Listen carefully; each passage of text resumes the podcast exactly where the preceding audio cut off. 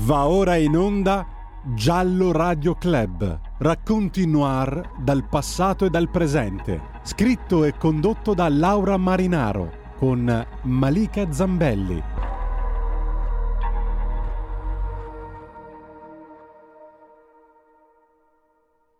Buona mattinata a tutti. Allora, per chi non ha fatto il ponte e anche per chi l'ha fatto, oggi può seguire questa diretta molto interessante su un caso che è un cold case di fatto, o quindi un caso freddo che non è stato risolto, un omicidio irrisolto qui in Lombardia.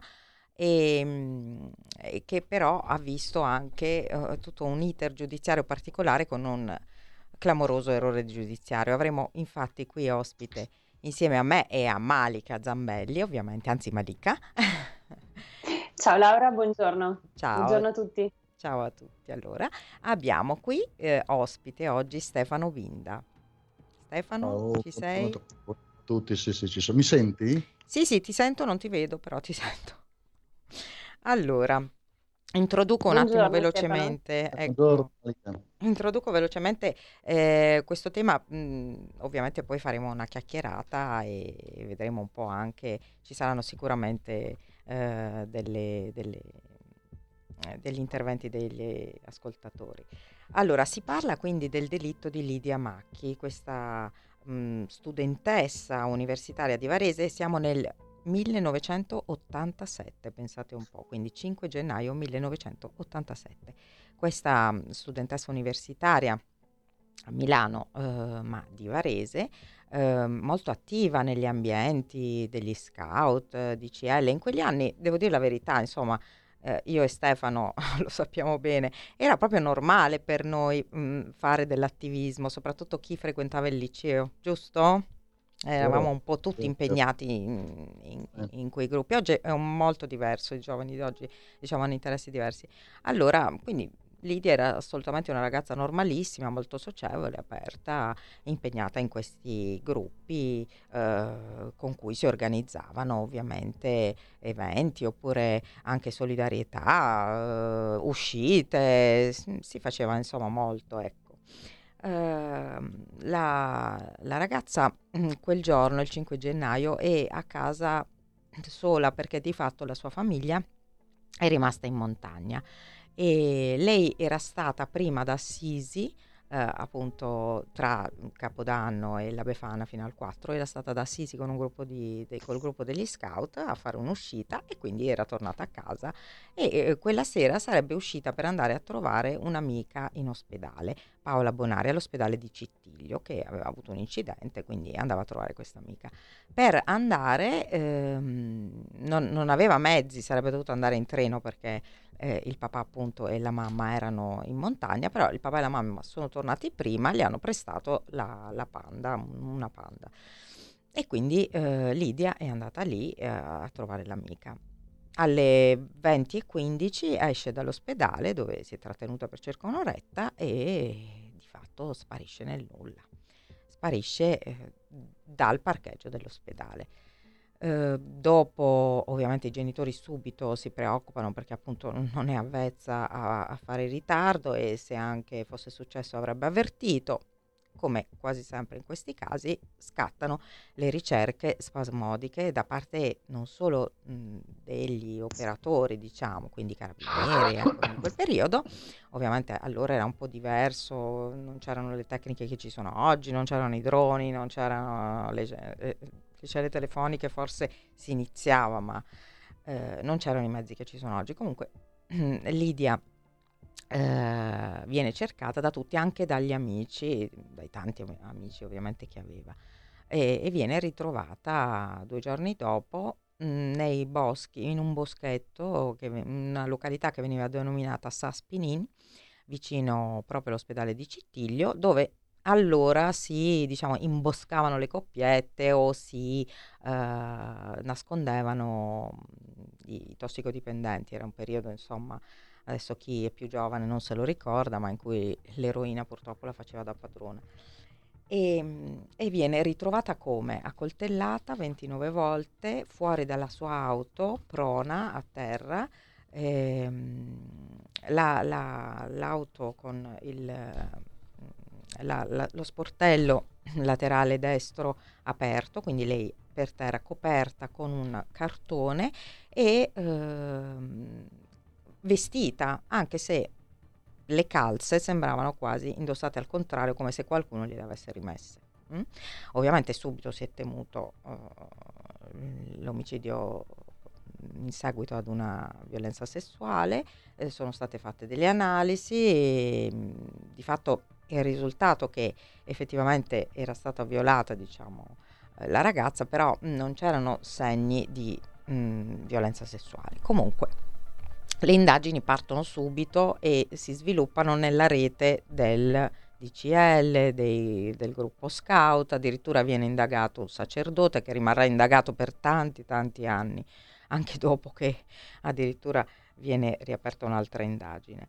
Uh, al funerale partecipano 5.000 persone, uh, insomma Sta di fatto che c'è un piccolo particolare. Il papà eh, il 10 gennaio riceve, la famiglia riceve una busta con una poesia, possiamo dire più che lettera anonima, in morte di un'amica, si denominava così, scritta in stampatello, e che mostriamo, non lo so perché io non, non riesco a vedere, quindi poi la mostreremo insomma bene, e in cui mh, quasi, eh, cioè suggestivamente, ecco, il padre ritrova quasi la descrizione del delitto, perché quella sera, la sera del delitto, c'era un tempo bellissimo, c'erano le stelle, il cielo, faceva freddissimo ovviamente, e quindi nella, in questa poesia si descriveva quasi questa, ehm, questa situazione. Poi la violazione, appunto, che nessuno poteva sapere se non gli investigatori. Per questo il padre subito dice: Ma guardate, guardate un po', insomma, magari l'autore di questa lettera è chi poi dopo ha fatto quello che ha fatto. Continuano le indagini, viene addirittura fatta una cosa pazzesca di cui si parlerà telefono giallo, la trasmissione con Enzo Tortora, viene eh, inviato il DNA ritrovato di maschio appunto ritrovato sull'imene che era uno dei reperti e, e, viene inviato in Inghilterra perché solo in Inghilterra allora c'era un laboratorio che riusciva in qualche modo a mh, identificare questi DNA eventualmente, comunque a fare quello che oggi si fa, di cui abbiamo parlato la scorsa volta molto bene. E, mh, perché l'Università Cattolica, comunque qui di Roma, comunque i genetisti dell'Università Cattolica già ci avevano provato, insomma si fa di tutto, ma eh, non si arriva molto perché appunto la traccia non era poi così perfetta e non, era, non sarebbe stato così facile.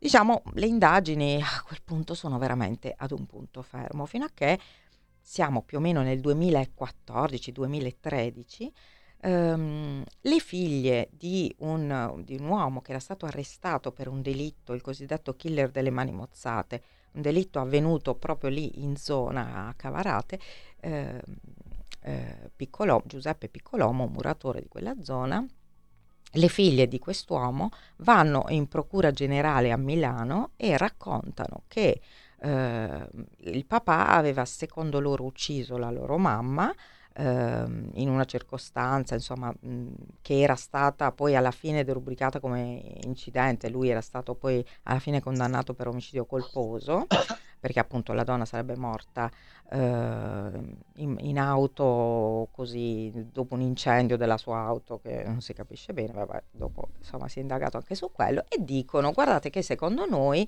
nostro padre potrebbe essere responsabile dell'omicidio anche di Lidia Macchi perché spesso lui ci picchiava, lui ci faceva molto male eh, e poi un giorno ci disse vi farò fare la stessa fine di Lidia. Eh, insomma, a quel punto la Procura Generale apre un'inchiesta e mh, appunto indaga Giuseppe Piccolomo per l'omicidio di Lidia Macchi.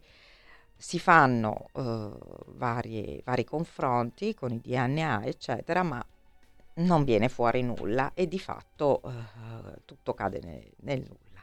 Ritorna in auge la famosa lettera e qui vorrei che magari eh, ce lo raccontasse direttamente Stefano, come ritorna in auge quella lettera. Perché lui è proprio il protagonista purtroppo di questa seconda parte che dura dal 2015, eh, quindi quando viene indagato, eh, quando parte questa indagine della Procura Generale, fino a quando poi verrà assolto in Cassazione definitivamente e, e, e anche scarcerato, però adesso questa seconda parte la, la, facciamo raccontare anche a lui. Stefano, cosa ricordi di... Eh, co- cioè come vieni tirato in ballo? Raccontalo un po' alla gente che, che non lo sa, che ancora non lo sa. Perché il fatto è questo, essendo un caso irrisolto, nel 2012-2013, poco 2013, la Procura della Repubblica chiede l'archiviazione del caso. La famiglia fa resistenza e si rivolge a Milano, alla, per questo che parliamo già di Procura Generale, pur trattandosi del primo grado. Normalmente la Procura Generale si occupa dell'appello, perché la Procura avoca a sé le indagini. Le avoca avendo presente tutta una lista di reperti che risultavano, la borsetta eh, della povera Lidia, i, i, pantaloni, gli abiti, il sedile dell'auto, la borsetta e reperti con abbondante liquido seminale che erano stati quelli mandati, quelli mandati in Inghilterra. E questo anonimo. Cosa accade? Accade che poi, avvocate alle indagini e alla uh-huh. verifica dei fatti, risulta che la borsetta non è mai stata caricata all'ufficio prova, cioè è sempre esistita solo in fotografia ed è andata smarrita. Il sedile dell'auto, allora adesso c'è un'università, eh, l'Insubria, a Varese, allora eh, si riferiva come università a Pavia, quindi è stata mandata a Pavia, Pavia dice io ve l'ho rimandata, loro dicono no, non ce l'abbiamo, sì, è, sì. Andato, è andato sperso i, i, reperti che erano rimasti, i blocchetti di paraffina, mh, mm, sono irreperibili. I vetrini di quell'abbondante liquido seminale sono stati distrutti, sì. nel senso che uh-huh. si mhm. viene a sapere che uh-huh. nel 2000 si ha la necessità di fare spazio nell'ufficio prove e lì mm, chi è responsabile dell'ufficio prove presenta la richiesta al GIP, il GIP firma e ovviamente accade una cosa che non può accadere, nel senso sono prove di un caso aperto, sono mezzi di prove di un caso aperto, non si possono distruggere. Ecco, una cosa che mh, mm, volevo dire è che non si chiude mai un caso per omicidio, cioè non esiste un caso per omicidio che non è stato risolto, non deve essere chiuso. Eh. Intervenite, mi raccomando, eh, 346 642 7756 e 0266 20 3529. Esatto, il reato è imprescrittibile, cioè può essere perseguito 20, 30, 40, 50 anni dopo e il caso non si chiude eh, finché non si perviene una, al colpevole. Dicevo, a questo punto la Procura Generale mm, non sa cosa fare, si trova in mano eh, questo scritto anonimo che è stato recapitato il 10, cioè il giorno, il giorno del funerale. Allora, eh, la Procura Generale cosa fa? Mm, prende la busta e la manda ai RIS di Parma per vedere l'eventualità uh-huh. di, di, rinvenire tracce. Lo scritto lo fa avere ad una, eh, ad, una, um, ad una grafologa di fiducia della Procura Generale. Nel frattempo, siccome lo scritto era stato, oltre che pubblicato, compare in una trasmissione televisiva, una ascoltatrice che io conoscevo all'epoca, Patrizia Bianchi, ritiene di riconoscere in quello scritto la mia grafia e quindi presenta in procura due cartoline che io avevo scritto nell'82-83 a lei. Allora, ripeto, al, al, grafologo viene sottoposto lo scritto anonimo e queste due cartoline mie e si chiede di, di confrontarle il, la grafologa, la signora Contessini, ritiene di riconoscervi la mia, la mia grafia. Contestualmente RIS di Parma dicono sì, abbiamo trovato del DNA valido, cioè plausibilmente salivare, cioè sulla, sul revers della busta e sotto il, il francobollo abbiamo trovato un DNA. Ti, ti fermo un attimo Stefano. Dimmi. E sul, sul francobollo ancora una volta Malika ricordi esattamente come, come sì. l'altra volta il DNA di Giuseppe Guerinoni era stato sì, isolato per sì. la prima volta eh, sul francobollo. Eccola qui, esatto. la lettera incriminata. Questa volta è incriminata veramente. Malika, vuoi fare qualche è... domanda a Stefano magari? Sì, intanto la cosa che salta di più agli occhi, la cosa più curiosa di questo caso è come sia possibile che abbiano dato così tanta importanza a questa lettera e eh, sulla base non tanto delle, delle, del test del DNA, ma sulla base di una grafologa abbiano stabilito che mm. tu fossi proprio l'autore di questa lettera anonima, perché ricordiamo che non era firmata la lettera, no? In realtà non sei tu che hai scritto questa lettera, tra l'altro, giusto Stefano? No. Esatto, ma è molto interessante la domanda perché fra l'altro le questioni sono due. Uno, poter dar prova per come è possibile che l'autore dello scritto sia l'assassino. Eh, in, secondo luogo, in secondo luogo, verificare se è provato che io sia l'autore della, della, dell'anonimo. Quando questo è stato provato essere l'assassino si può fare. Quindi sono due passaggi. Il, riguardo al primo, lì è una cosa, mm, eh, sono io il primo a porre la domanda come sia stato possibile, perché ripeto, la tesi della Procura è stata da subito, ehm, è scritta dalla, dalla, Procura, accolta dal GIP uh-huh. di Varese, ehm, conteneva degli elementi che potevano essere solo a conoscenza dell'assassino. Questi, scusatemi di lungo, ma è una cosa... Allora, gli elementi sarebbero appunto il cielo stellato, che è cosa provata che sì. quella sera lo stesso te- tempo atmosferico sì. interessava tutto il sud della Lombardia e parte del Piemonte, cioè non è che chi fosse altrove, che fosse conoscenza dell'assassino. Poi, parentesi, questo scritto ripercorre il Vangelo con Isaia, la passione del Signore. È, è chiaro, infatti. Allora, siccome c'è scritto allora, non so se conoscete il Vangelo, ma c'è scritto chi, chinato il capo, corpo morto giace. Sì. Ecco, la procura sostiene, il GIP accoglie che questa è una minuziosa descrizione della posizione del cadavere, come se fosse possibile, un cadavere non ha il capo chinato, ma è no. seduto sì, esatto. Il secondo elemento, chinato il capo, corpo morto giace, è descrizione minuziosa del, della posizione del cadavere. Terzo elemento, allora, di nuovo, muore il Signore, che è nato il capo muore, si, e ecco si stracciò il velo del Tempio. Mm. Questo è la Sacra Scrittura. Mm. Qui, mm, sinceramente, è un evidente riferimento alla, alla, verginità perduta, alla verginità infranta. Secondo loro. Sì, ripeto, siccome è la traccia di un racconto che è accessibile a tutti, sono duemila anni che abbiamo, che abbiamo sì. questa fonte. L'idea che appunto questo particolare sia riferimento a un dato non certo da esito di autopsia è una convinzione, per certi versi io potrei persino condividere, ma che questi tre elementi A, eh, non, non so se conoscete il, il profeta Isaia, ma eh, Agnello muto non belava lamento. Ora, solo l'assassino poteva sapere che Lidia non si è difesa. Questo sarebbe l'altro elemento che diceva che Agnello muto che non, che non belava lamento era un riferimento alla reazione, barra non reazione di Lidia, no? quella brutale aggressione non tratta da Isaia, ma che poteva essere solo a conoscenza dell'assassino.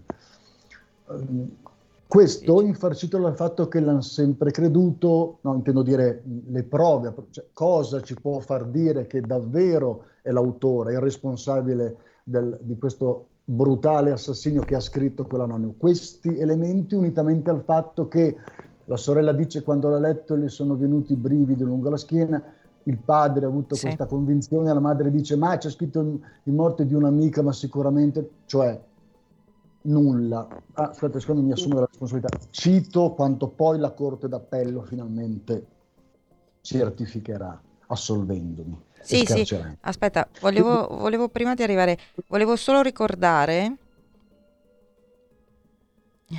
arriva in ritardo, Due parole, cioè la sentenza di condanna avrebbe attribuito fatti ad un autore ideale del delitto attraverso presunzioni volte anche plausibili in astratto ma prive di concretezza e supporto probatorio. Questa è la Cassazione.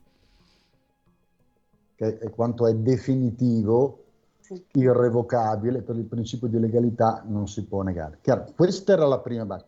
Sul fatto, quindi era venuto meno di fatto l'interesse perché che fosse l'assassino non veniva a prova.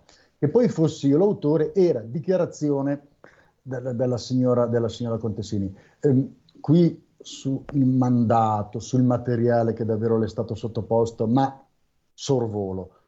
Di sicuro comunque c'era, una, siccome parliamo della grafologia che ha uno statuto, uno statuto scientifico che non è la genetica, non è, no?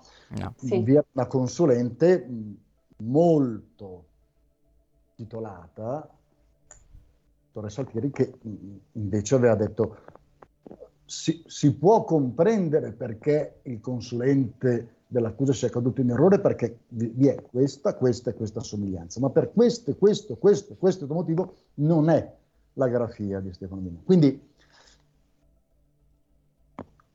comunque io nel frattempo sono stato arrestato, a quel punto ecco, io fornisco, infatti. ricordate, avevo detto il, il, il, testo è andato alla, alla grafologa, la busta Iris di Parma. Io vengo arrestato sul responso della, signora, della, signora, Contessini, io offro il mio DNA, viene mandato sì. a Parma e i RIS di Parma dicono sì sì, confermiamo che dal, dalla busta abbiamo tratto un campione valido, cioè raffrontabile. Abbiamo, lo abbiamo confrontato con l'indagato, escludiamo che sia certo. il suo. Il DNA, la busta mantiene tracce di DNA che non sono dell'indagato. No. No. Quindi senza prove sostanzialmente lei in primo grado è stato accusato dell'omicidio di Lidia Macchi e, eh, e tra l'altro insomma ha dovuto fa- scontare ben tre anni Infatti. e sei mesi di carcere, e giusto? Giorni, tre anni e sei mesi, 1286 giorni. Sì. Per cui per fortuna oggi è stato in parte risarcito solamente mh, la parte diciamo non è proprio un risarcimento diciamo eh, quantifica- è un risarcimento solo sui giorni, giusto? Proprio sulla, sull'ingiusta detenzione. Un indennizzo, però La, procura, mm. la, procura, generale ha fatto ricorso, quindi è tutto congelato e eh attendiamo sì. la certo, quindi ancora i soldi non sono nemmeno arrivati. Anche se, scusa sa... Stefano, ti do del tu, eh, scusami. Certo. Eh, eh, io immagino che questa esperienza, anche se eh, Mm. Per fortuna, insomma, eh, la Corte d'Assise d'Appello ha avuto un po' più di lucidità nel, nel, ritenere che lei fosse innocente e quindi è stato immediatamente scarcerato, però di fatto lei oggi è un uomo innocente ma ha dovuto subire mm. eh, insomma, un, un'esperienza che immagino le abbia cambiato la vita. Beh, beh sì, eh, capisco che è la cosa più importante ma è la cosa di cui non si riesce a parlare, cioè non, non, non, posso spiegare cosa significa mm. essere arrestato e condotto in carcere. Fra l'altro io sono anche un caso mediatico, cioè si eh, scatena... Eh, esatto. Cioè il mostro sbattuto in prima pagina. Era proprio il mostro, sì sì. Mm. Prima pagina e in televisione. Sì, io sì. ricordo distintamente la volta in cui io sono stato per sei mesi a regime chiuso, no? cioè uscivamo un'ora al giorno e con due miei concedini compare in televisione l'idea che io sarei una persona che ha ucciso una ragazza di 21 anni dopo averla stuprata. Sì, appunto. Che in carcere... Massacrato direi, perché 29 coltellate è stata massacrata. E in carcere questo è quella tipologia sì. di reati. Cioè, devo dire... Eh sì perché poi ormai mi, mi, ero fatto conoscere, nel senso che per la persona che sono, e lì ci sono persone che se ne intendono. Ecco, Ma, probabilmente, scusa, eh, forse si erano resi conto in carcere che, che eri, eri innocente, perché non c'erano prove. Possiamo sospendere un attimo per la pubblicità e riprendiamo? Certo. a tra poco. Dai, a tra poco.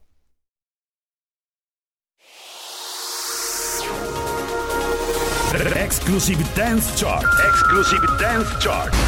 Ciao belli, sono Max Martinelli. Con la DJ Isabi vi aspetto per farvi fare tanti saltelli con la Exclusive Dance Chart, la classifica dance nazionale.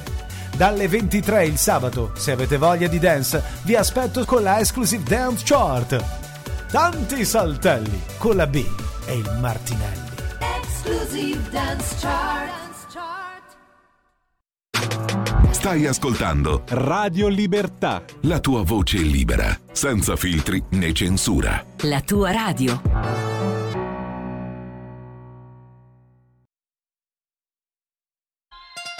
Festa sarà se dentro il nostro cuore lo spirito del Natale terremo vivo con l'amore. Buon Natale! Buone feste! Da tutto lo staff di Radio Libertà, la tua radio.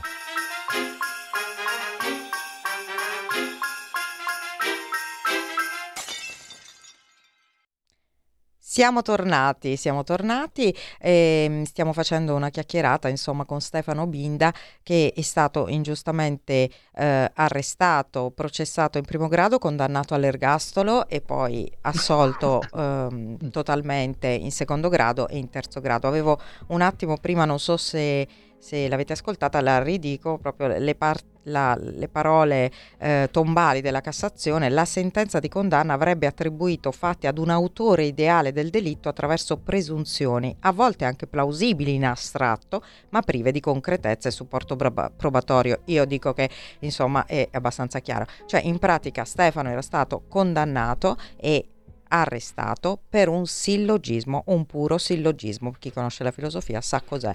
Eh, cioè eh, questa lettera potrebbe essere stata scritta da questa persona, eh, questa lettera potrebbe ehm, eh, raccontare di un delitto e se questa persona è l'autore della lettera è l'autore del delitto. Giusto Stefano? Eh, tu che ami tanto la filosofia, anzi Stefano è tra l'altro uno studioso, anche un insegnante, un ricercatore, per cui... Insomma, davvero eh, questo sillogismo se l'è, se l'è visto proprio sulla sua pelle, purtroppo. Stavamo raccontando comunque la parte peggiore per lui. Eh, ricordiamo sempre, ovviamente, che il caso rimane irrisolto, che poi ne parleremo anche con Stefano, quello che eventualmente si potrebbe fare per forse arrivare oggi, anche se molto difficile, ad un nome. Ma eh, parlavamo con lui della parte più difficile, cioè il carcere. Prego. Ehm, giusto, perché la, eh, nel nostro ordinamento è importante la carcerazione, questo insisto perché lo dice il diritto e la, la nostra civiltà giuridica in quanto civiltà occidentale. Allora, la carcerazione preventiva non è punitiva in nessun senso. La carcerazione preventiva può essere applicata solo nei tre casi stabiliti dalla legge. Scusate, non vorrei per essere didascalico, ma ci vuole pericolo di fuga, inquinamento delle, inquinamento delle prove o pericolo di, rete, di ripetere il reato. Qui siamo andati in carcere. Queste sono le ragioni sottoposte innanzitutto al GIP quando viene chiesto il mio arresto e accogliendo quanto dice la Procura Generale, il, il GIP di Varese dice, beh sì, allora inquinamento probatorio, siamo a 30 anni dai fatti, avevo già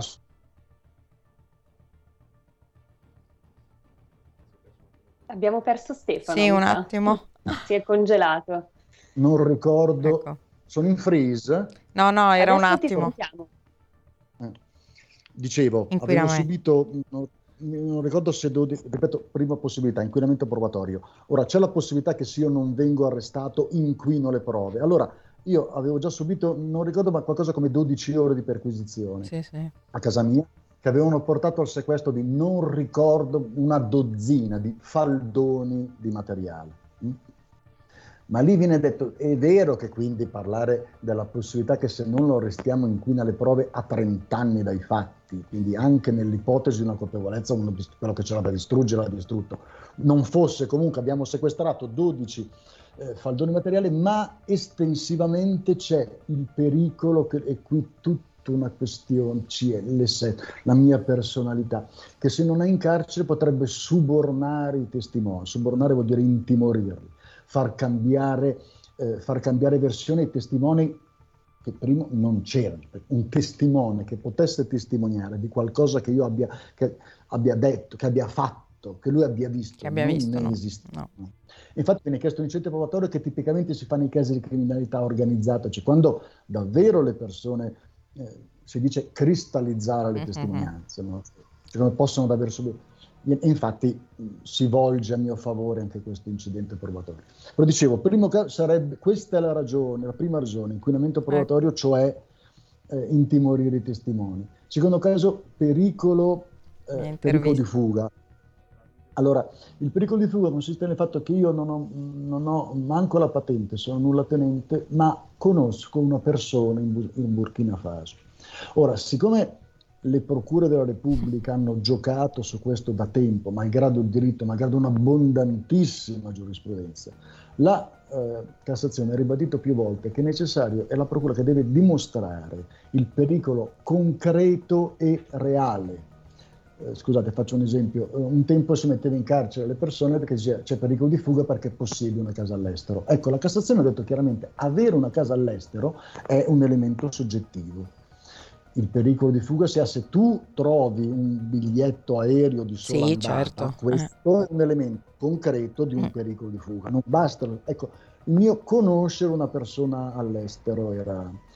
E, e, sulla reiterazione del reato lì era questione perché gravemente indiziato, perché c'era il cielo stellato, il velo del tempio, il, il capo chinato e il, l'agnello che non vela la mente. Questo parte dall'accusa.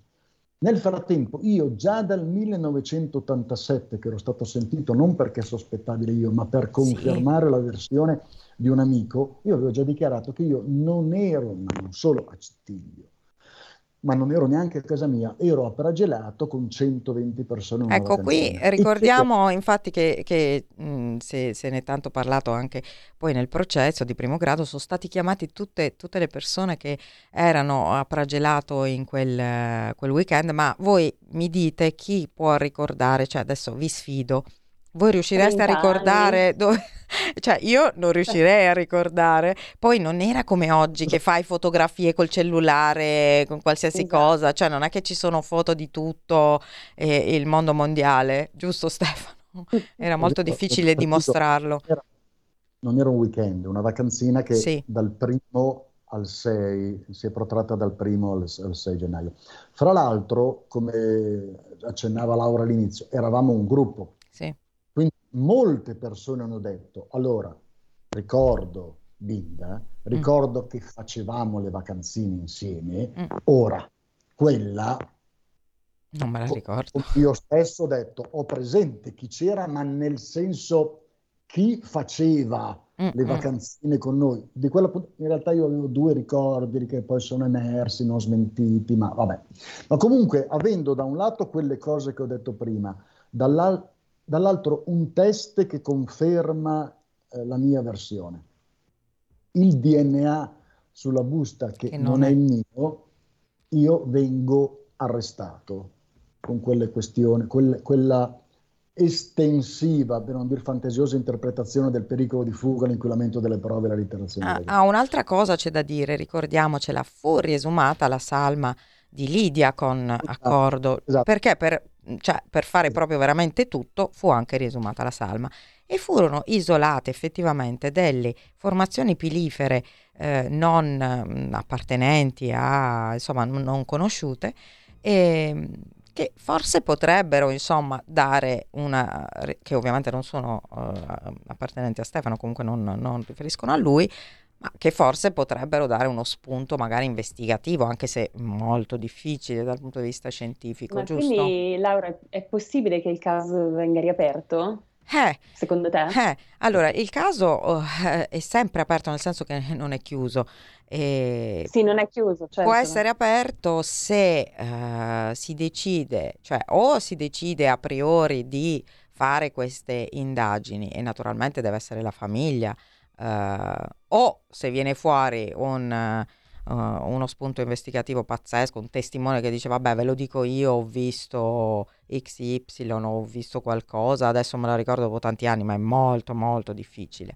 Cioè, mm. E purtroppo con il fatto che sono stati distrutti i reperti, e questo è stato il primo scandalo di cui devo dire la verità che la famiglia Macchi eh, ancora parla, cioè io ho parlato ultimamente con la mamma e lei ha detto, mm, perché l'ho chiamata quando c'è stato insomma in occasione del, del risarcimento, cioè della, della, decisione sul risarcimento eh, di Stefano e lei mi ha detto vabbè eh, ok va bene che sia stato risarcito lui, ma dovremmo anche essere risarciti noi perché comunque qui c'è stato un giudice che ha disposto la distruzione di reperti fondamentali. Cioè, secondo me, questo cold case che ha dentro di sé eh, questo gravissimo errore giudiziario che ha un nome e un cognome è questa persona che abbiamo oggi qui ospite, anche mh, racconta di un altro pazzesco errore giudiziario che è questo qui della distruzione dei reperti, di reperti fondamentali come le tracce veramente dell'assassino, perché lì c'era la traccia dell'assassino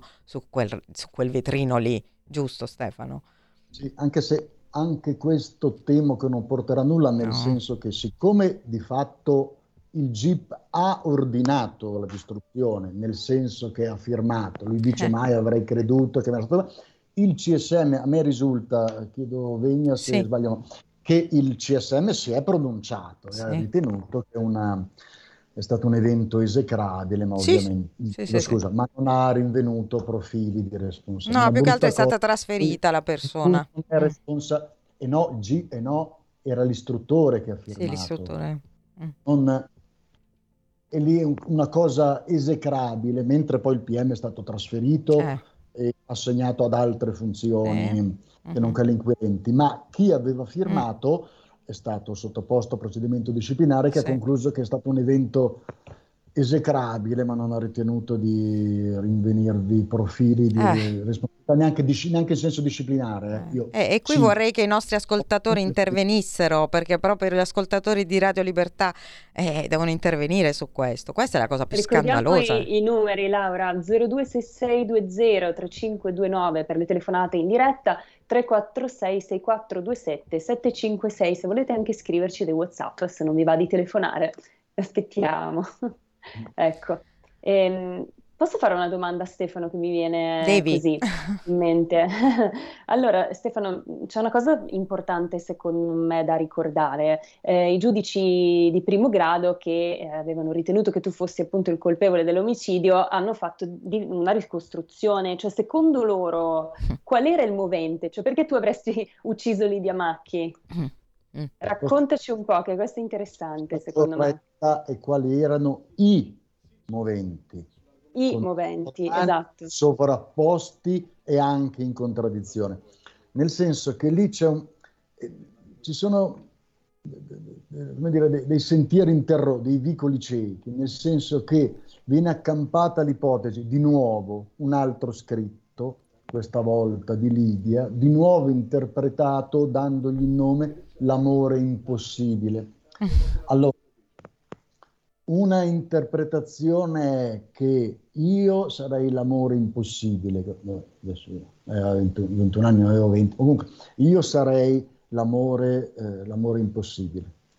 Quindi questo porta a, un, a, un, a, una sottodeduzione che è quindi il rapporto forse è stato consenziente, ma quindi poi l'autore l'avrebbe uccisa per punire in lei il peccato di aver ceduto alle avance nell'ambito di questo amore impossibile. Scusate, ci sono due chiamate sotto, Sent- ascoltiamone una un attimo, poi riprendiamo.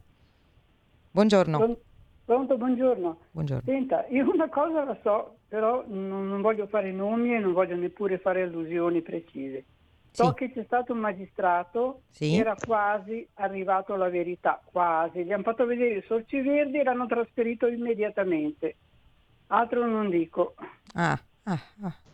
ah vabbè, interessante. Allora lo andremo a sentire dopo in privato, mi chiama signora. Un'altra chiamata? Sì, pronto, buongiorno, buongiorno. complimenti della trasmissione, Grazie. sono Angelo da Monza. Buongiorno. Ecco, la mia domanda buongiorno. che le pongo è questa. Lui è stato condannato all'ergastolo perché era accusato di questo omicidio della ragazza Macchi, che perché me la ricordo perché era un sì. esponente di CL. In primo grado è stato condannato, fa. poi assolto. Sì. Ecco, esatto. Ma i giudici non pagano mai? Stefano, i giudici non pagano mai. La chiediamo a lui direttamente. Bella questa cosa, domanda il problema è che mi ricordo sempre, e la gente si dovrebbe sempre ricordare, il caso Tortora. Eh beh, certo, è certo. emblematico, Eh? Certo. Il discorso che poi, guarda caso, abbiamo fatto anche il referendum e poi la gente non va a votare. Allora, la gente si lamenta perché dice, eh, ma i giudici quando sbagliano devono pagare. Poi se non vai a votare, il giudice fa quello che vuole. Eh. La ringrazio. Grazie, grazie Stefano. Allora, grazie. tu ci hai pensato a questa cosa, insomma, avevi un po' di rabbia. No, ma, beh, innanzitutto eh, mi ha colpito il riferimento a Tortora, non so se lo ricordate bene, ma uno degli elementi su cui la Procura sosteneva che io avessi mentito era il fatto che la Procura a questo punto tantissimi enormi problemi. Ricordiamo che siamo nell'87, non ci sono i telefoni. Come ha detto Laura, certo. fino alle 6 di sera neanche Lidia sapeva che si sarebbe recata a CT. Sì perché non aveva la macchina, era andata a vedere se c'erano dei treni, ma non c'erano, doveva studiare, aveva rifiutato dei passaggi, anticipando il rientro, quindi senza averlo detto a nessuno, alle 6 ritornano e quindi sì. il padre dice prendi la macchina e gli dà anche, chiaro, quindi il problema è sia nell'ipotesi che stavamo facendo prima dell'amore impossibile, che lei abbia contattato qualcuno, ripeto, siamo nel 1987, non è che uno prende il telefonino e chiama. No, non c'era. Eh. comunque, sul contatto si dice Lidia aveva il numero di telefono. Allora, siccome non c'erano i telefonini, c'erano delle cose che si chiamano, non so se riesco a rendere l'idea, le catene telefoniche. Vuol dire sì. se si decide che noi, non so, scout, noi DCL ci sì. troviamo quella sera lì, allora chi ha deciso la cosa, non so, ha il numero di uno del liceo classico, uno del liceo scientifico, quello del liceo classico ha un numero di, della sezione A, della B, del, no? È vero, c'erano le catene. Ripeto, non è che si poteva postare una cosa come adesso, lo si facevano. Quindi è plausibile che abbia preso da lì il mio nome, perché uh-huh. il numero di telefono era completamente sbagliato. Non lo dico perché non so se ricordate sì.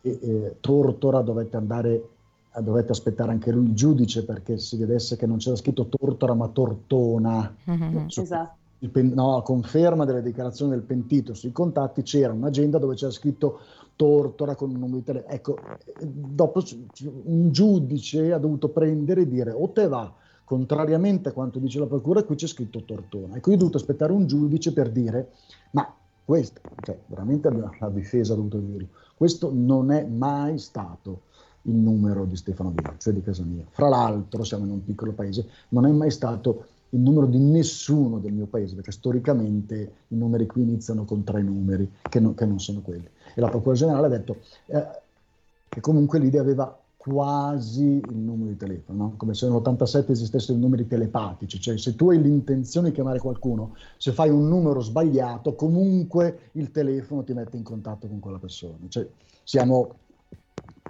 siamo vabbè. C'è da Quindi... dire un'altra cosa, Stefano. Ehm, forse te la chiederanno anche magari i telespettatori, te la chiedo io. Ehm, perché questa persona che alla fine è stata la principale accusatrice, se vogliamo dire. Uh, avrebbe tirato fuori questa storia delle cartoline, della scrittura, secondo te? Non so, questo ce lo siamo chiesti un po' tutti, perché poi dopo lei non ha mai voluto parlare con noi giornalisti. Ah, questa ritengo che è questione molto, molto delicata. Mm, penso che è stato una cosa stile mm, apprendista stregone, cioè penso, anche se la Corte d'Appello fa un rilievo interessante a questo mm-hmm. proposito, però sono cose private sì, di Patrizia sì, Bianchi, io non voglio, sì, non voglio, non voglio nominare. Eh, penso che all'inizio era come lei l'ha raccontata fino alla fine, cioè semplicemente questa cosa io non ho detto niente, ho solo proposto, però già dall'incidente probatorio ha fatto delle scelte molto, molto... Una, una del, delle cose che mi è davvero dispiaciuto vedere come invece poi si è assunta delle responsabilità che non, che non, può, che non può negare, fino a quella famosa lettera che la stessa Corte di, la stessa sì. Corte d'Assise di Varese eh, ha, testea, ha, parlato per ore con la polizia, con la Procura Generale, ha, è stata interrogata in incidente probatorio che vale come sì. se fosse il processo, viene comunque richiamati in processo e poi non contenta di come la stampa ha preso la cosa, scrive alla corte come vanno interpretate le sue parole, cioè una cosa che è stata mh, mm, veramente buttata via. Però ripeto, su il perché dovrei azzardare cose che non, Beh, comunque sta di fatto che si è giocato un po', cioè fi- giocato tra virgolette perché non è mai un gioco uh, con la vita di una persona.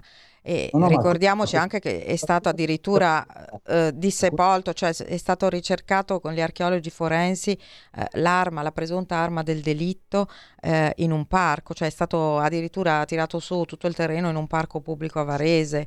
E, insomma, quindi ci sono stati anche dei costi in questa indagine stata sequestrata una collina, eh. è stato convocato il genio, sì. il genio civile, eh, quello militare, hanno fatto il campo, hanno, alla ricerca di sulla base di un racconto sì. di Patrizia Bianchi che io tutt'oggi non mi capacito che qualcuno abbia potuto dar, dargli credito, anche se poi ho verificato che nessuno gli ha dato credito, tranne la dottoressa Manfreda, che era l'unica che aveva il potere poi di, di prendere sì, decisioni conseguenti a questa... Ma era un, era un, racconto incredibile, cioè l'idea... Lo accenno perché... Sì, sì, abbiamo quattro allora. minuti, però accennalo perché veramente eh. sì.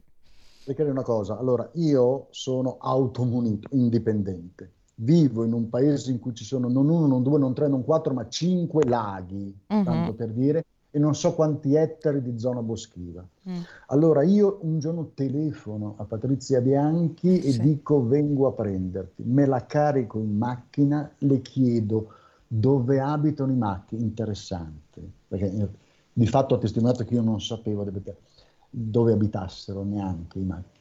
Lei dice, io non lo sapevo, ma per non fare figure gli ho detto, ma giù di lì. Lui va giù di lì, a un certo punto si ferma fuori da un parco. Quando mi aveva fatto salire in macchina c'era un sacchetto Sacchetto. con dentro un qualcosa di pesante, lui dice, quello non toccare, assolutamente non toccarlo. Si ferma in questo parco, prende il sacchetto, scende e risale senza il sacchetto. Era l'arma del delitto. Ipotesi che quella è l'arma del delitto mm. che io non in uno dei cinque laghi, non in una zolla di ettari di bosco, non per i fatti miei, vado a cercarmi un testimone, indico queste e poi lo butto in un, lo butto in un parco. Ecco, su questa base viene ribaltato questo, questo parco con spese sì, sì. pubbliche, comunque spese mie, spese mie, che vuol dire che c'è un un consulente di parte non sapevo esistessero, si chiamano gli archeologi gli forensi. Gli archeologi forensi, sì, sì, sì, sì. Mm. Perché ovviamente in un parco pubblico hanno trovato una marea di materiale, quindi l'archeologo ha cominciato a dire, beh, questo è posteriore al 2000, sì. questo non esisteva fino al 1990, no? E e la cosa è stata completamente inconcludente. Sì, Quando la cosa diventa inconcludente, Patrizia Bianchi scrive alla corte e dice: Ma no, ma io non ah, avevo mai posto l'accento sul, sul, sacchetto. Il fatto che mentre scendeva col, col sacchetto di carta, Binde mi ha detto: Ho una cosa da consegnare alla famiglia e si è fatto segno come se avesse una busta dentro nella giacca. Va bene. Ora, qui no, perché rispondo sia all'impostazione che a sì. Patrizia Bianchi, le scelte le ha fatte.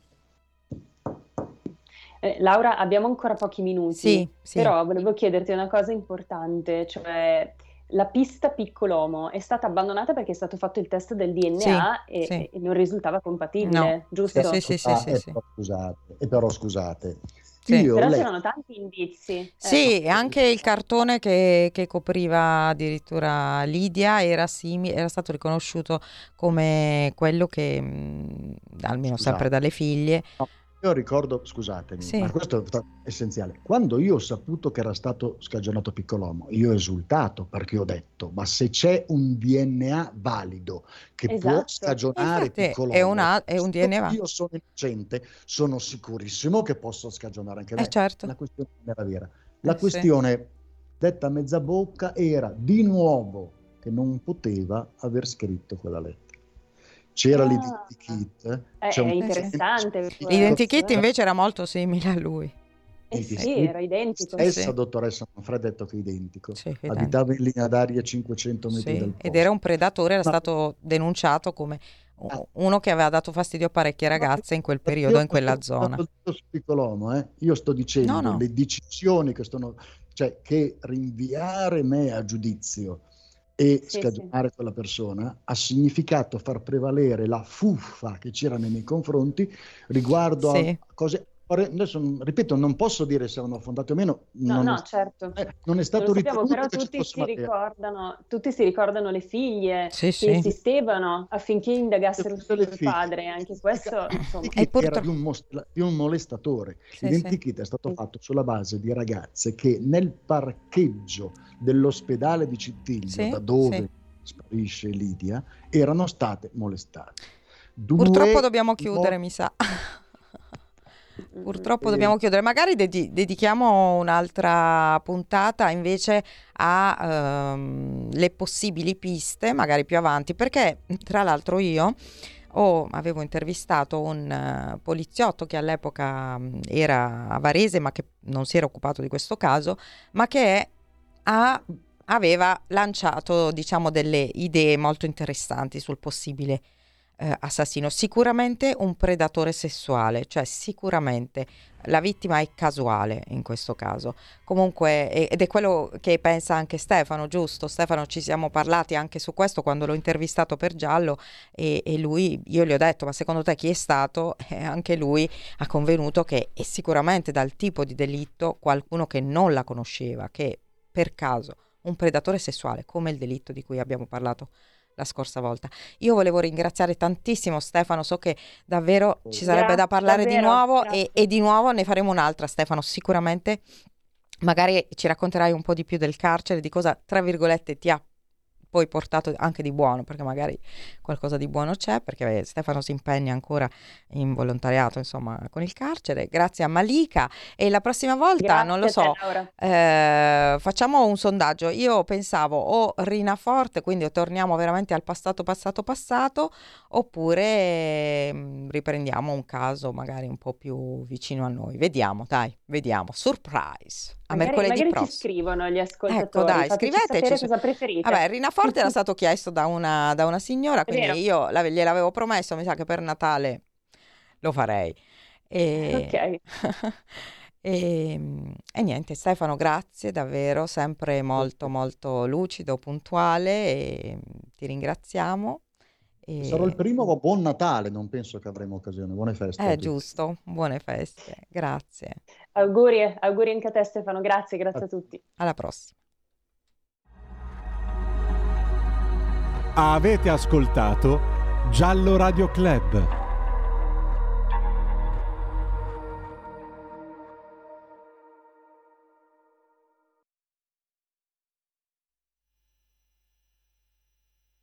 Leonardo Sciascia, Il caso Moro, 1981. Il caso Moro. Io ho scritto quel libro in uno stato quasi di, di allucinazione, devo dire, perché